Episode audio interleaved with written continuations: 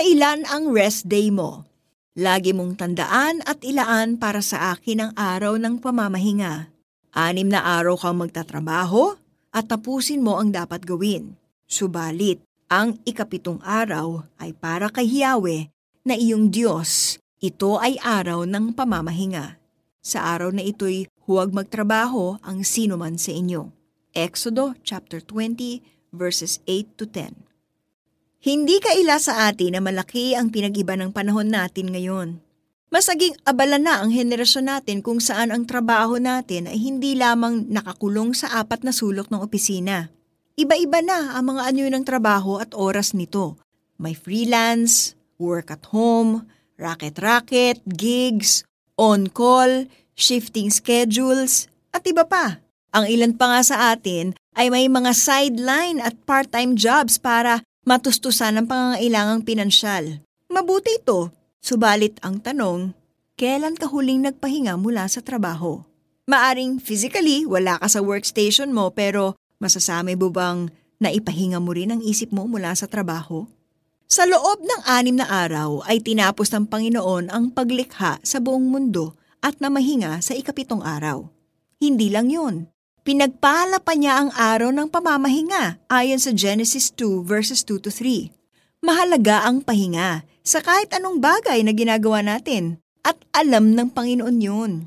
Kaya naman, hindi lamang niya ipinapaalala sa atin na magpahinga, iniutos pa niya sa lumang tipan ang pagpapahinga at paglalaan ng araw na ito sa Kanya.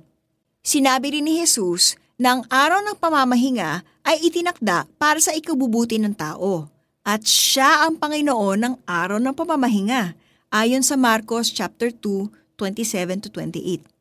Mainam maglaan ng isang araw sa loob ng isang linggong pagtatrabaho upang makapagpahinga at manumbalik ang kalakasan. Ngunit anumang araw yon, ang tunay at lubos na kapahingahan ay matatagpuan lamang sa piling ni Jesus. Mga Hebreo chapter 4 verse 10. Tayo'y magdasal. Panginoon, maraming salamat at kayo ang aming kapahingahan. Bigyan niyo po kami ng wisdom at tulungan niyo po kaming ayusin ang aming schedule nang sa gayon ay makapaglaan kami ng aming rest day at panatilihin itong banal sa pamamagitan ng pagunita sa inyo. Sa ngalan ni Jesus. Amen.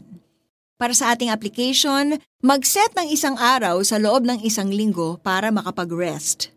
Piliin ang mga bagay na nakaka-relax sa inyo physically, mentally, at spiritually, at subukan itong gawin sa araw ng iyong pamamahinga. Halimbawa, pagbabasa ng libro, dinner with family, catch up with friends over coffee, o pagbabasa ng Bible at Christian books.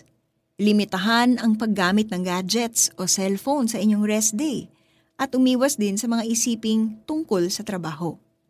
Lagi mong tandaan at ilaan para sa akin ang araw ng pamamahinga Anim na araw kang magtatrabaho at tapusin mo ang dapat gawin. Subalit, ang ikapitong araw ay para kay Yahweh na iyong Diyos. Ito ay araw ng pamamahinga.